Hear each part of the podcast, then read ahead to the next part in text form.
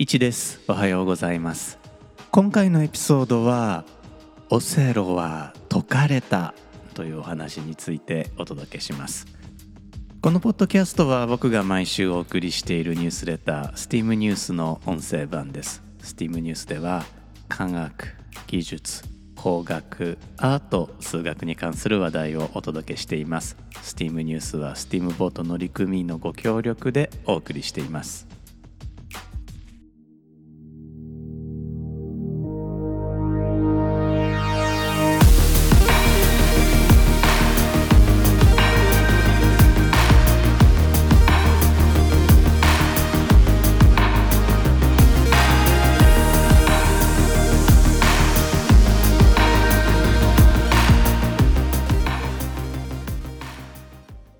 改めましていちです。このエピソードはにせんにじゅうさんねんじゅういちがつとおかに収録しています。このエピソードでは steam ニュース第ひゃくごじゅうよんごうからオセロは解かれたについてお届けします。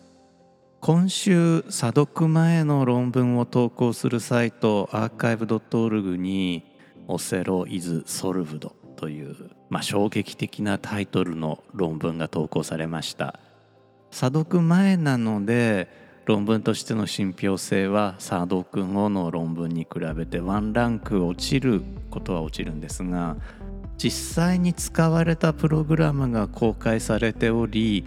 そのプログラムを読んだ専門家による解説も出始めているので、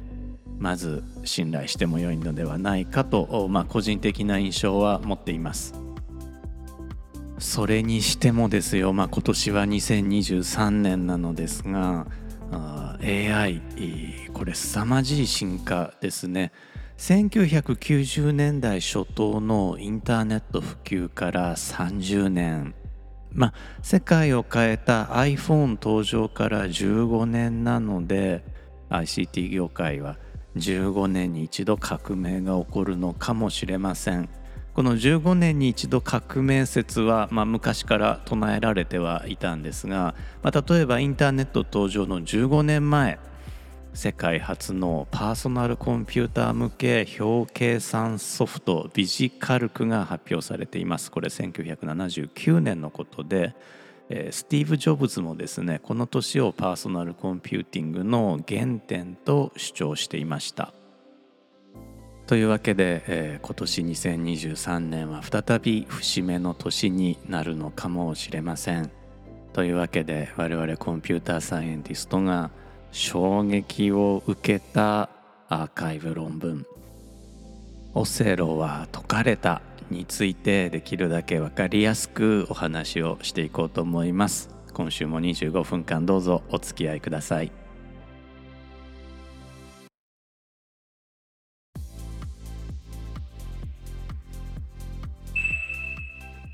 人気のカレー屋さんココ一番屋で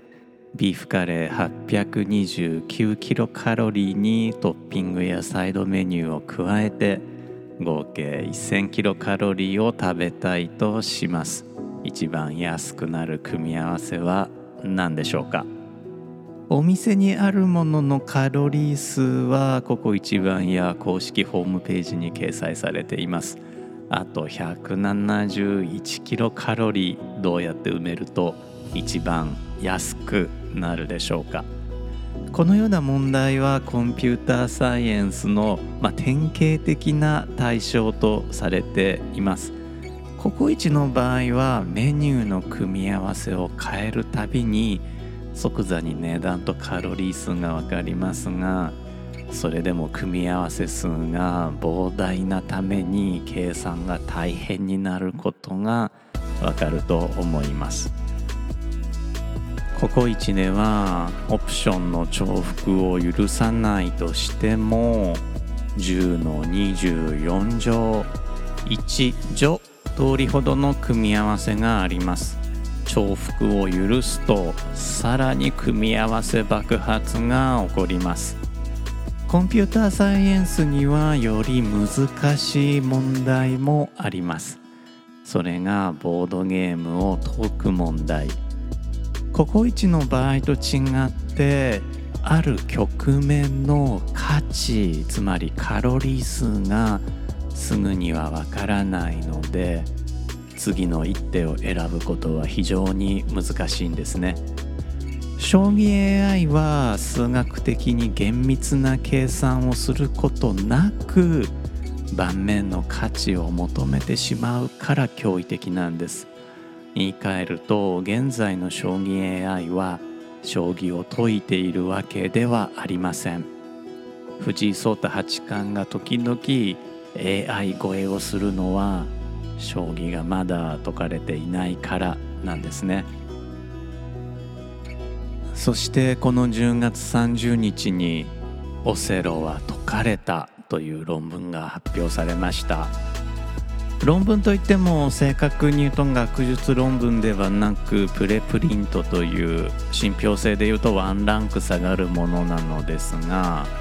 実際に使えるプログラムも公開され、同業者による肯定的な評価も始まっていますので、もちろん信用して良いかと思います。またね、えー、ネットニュースなんかでも紹介され始めているので、お聞きになった方もいらっしゃるかもしれません。結論を言うと、オセロで先手後手とも最善手を指し続けた場合、引き分けになることが分かったということです。これはトッププレイヤーの直感、体感だったり、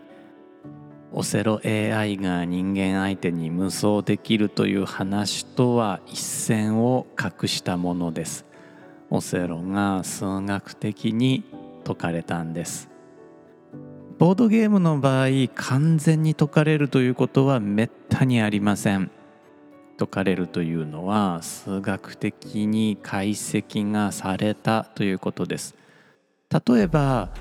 マルペケゲーム、英語ではティクタクトーですね、あるいは三目並べ、こちらはかなり早い段階で数学的に解析がされています。また ろくかけるろく マスのオセロであれば後手が必ず勝つことが分かっています。しかし一般的な はちかけるはち マス、ろくじゅうよんマスのオセロはこれまでなんとなく最善手を指し続ければ引き分けるのではないかとだけ言われていました。今オセロの盤面を脳内に思い描いていただきたいのですが、最初白にまい黒にまい置いてありますよね、えー、黒が先手番ということになっていますから、まず黒の人がいちまい、えー、置きます。この時にえー、何箇所か置く場所がありますよね。これ手が広がっていくわけですね、まあ、最初一つ置きました。次白がまた置きます、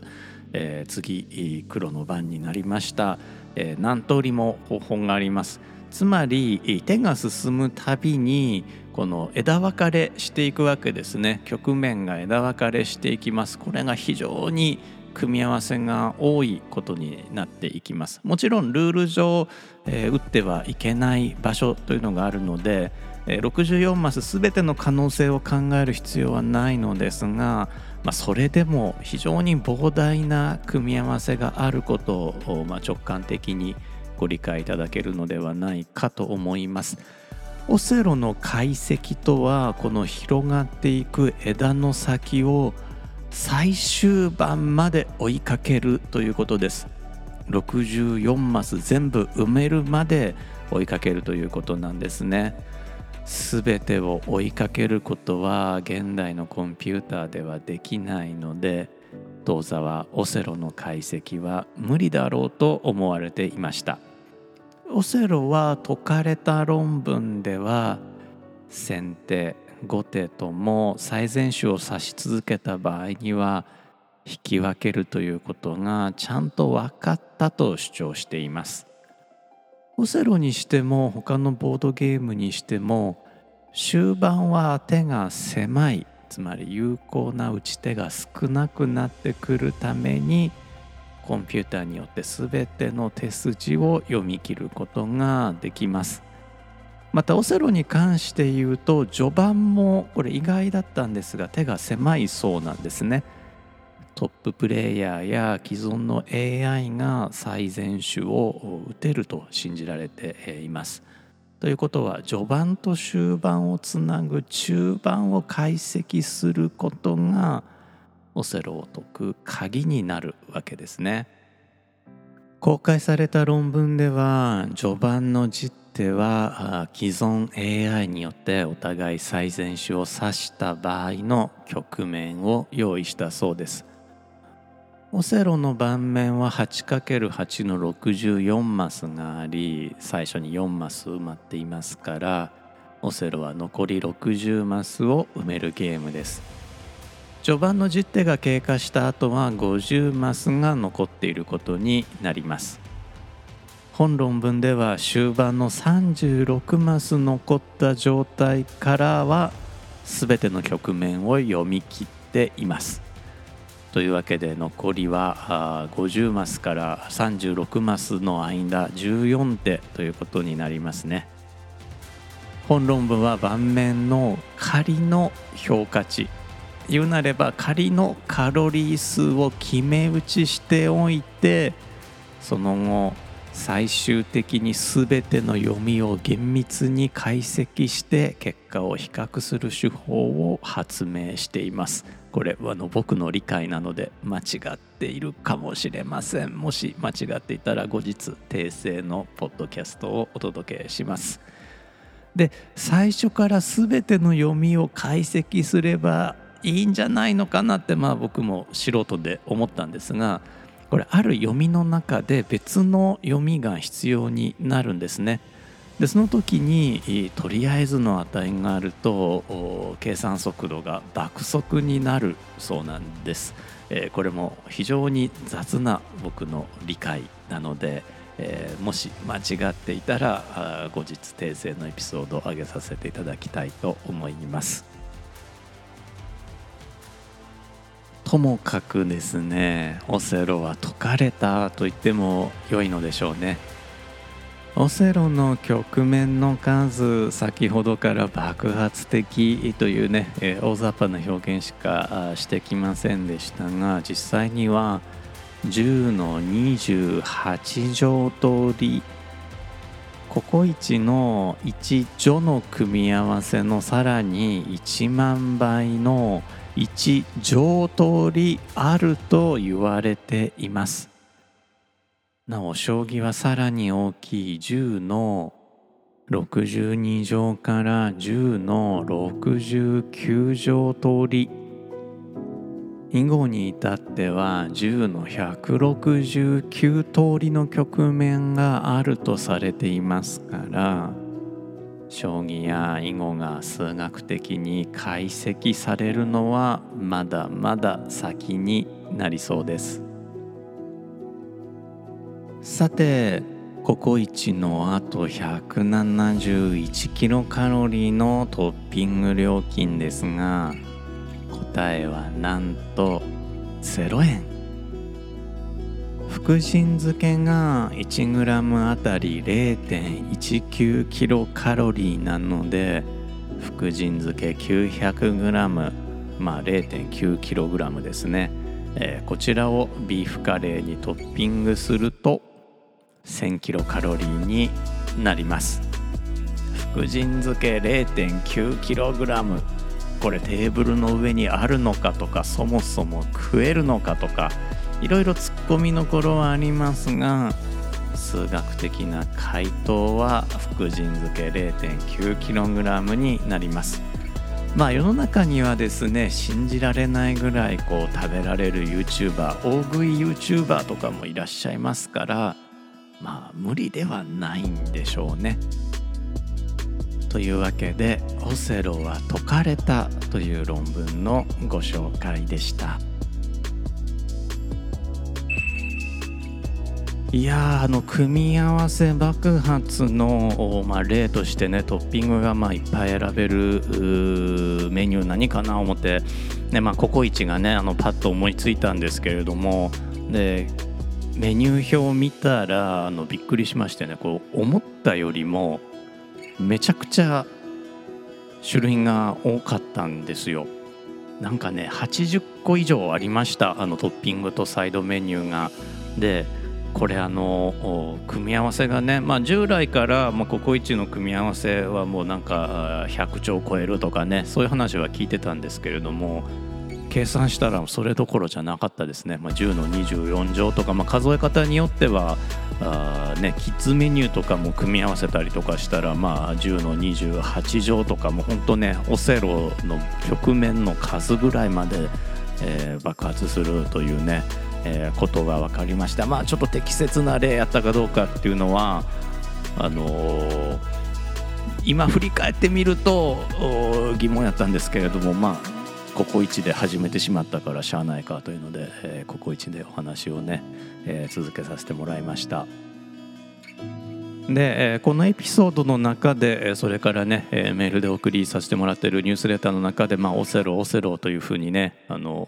オセロの名前何回も使わせてもらってますけれども、オセロというね、えー、ゲームの名前、こちらはですね登録商標なんです。なので、えーと、正しい呼び方、まあ、例えばね登録商標を避ける呼び方としてかつてはねリバーシというゲームの名前がね使われていました。一般的にはリバーシというのが、まあ、オセロの一般名というようなね、まあ、ジェネリックですね、えー、というふうな考え方をされていたんですが、現在ではリバーシとオセロは実は別物やないかというようなことも言われていて、えーまあ、あえてねオセロという表現をさせてもらいました。また論文のタイトルにもオセロが入っていますので、まあ、これはオセロに限った話、まあ、オセロとリバーシはまあ違うゲームやという話で進めさせてもらっています。でこのオセロなんですが、これ生まれがすごい興味深くて、まだちょっと謎にも包まれています。えー、これ日本人のね発明家長谷川五郎さんが発明して、まあ、オセロという名前をつけた。あそれを佃オリジナルさんに売却して、えー、現在はですねメガハウスという、まあ、メーカーさんの商標になっています。メガハウスというと、まあ、Amazon なんかで調べてもらうとねルービックキューブの、まあ、公式販売サイトをやったりもします。えー、オセロなんですが、これはあのシェイクスピアのオセロというね戯曲にちなんで、えー、名前を付けたそうなんですが、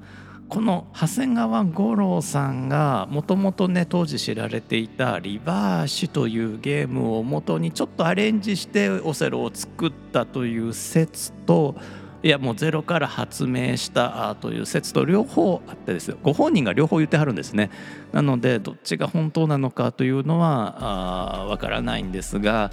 まあそう考えてそう言われてみるとリバーシとオセロはまあそっくりなので、初期配置とかがね若干違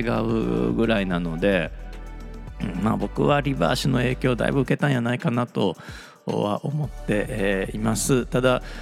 今回のねオセロイズソルブドという論文で、えーまあ、最善手指し続けても引き分けるというのはこれもすごいことで、絶妙なバランスを組み上げた、まあ、初期配置、それからマス目の数、ルールの整備、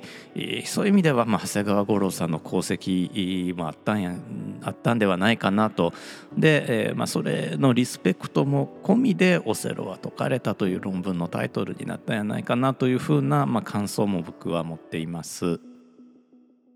でこの長谷川五郎さんが、まあ、なんでこのシェイクスピアのオセロからね名前をもらったのかっていうのは、まあ、白が黒になり黒が白になりというね、えー、変わっていく様子から取ったのかもしれません。えー、オセロ、シェイクスピアの方のオセロ、これはね、えー、シェイクスピア四大悲劇とも言われていまして、せんろっぴゃくにねんやそうですね。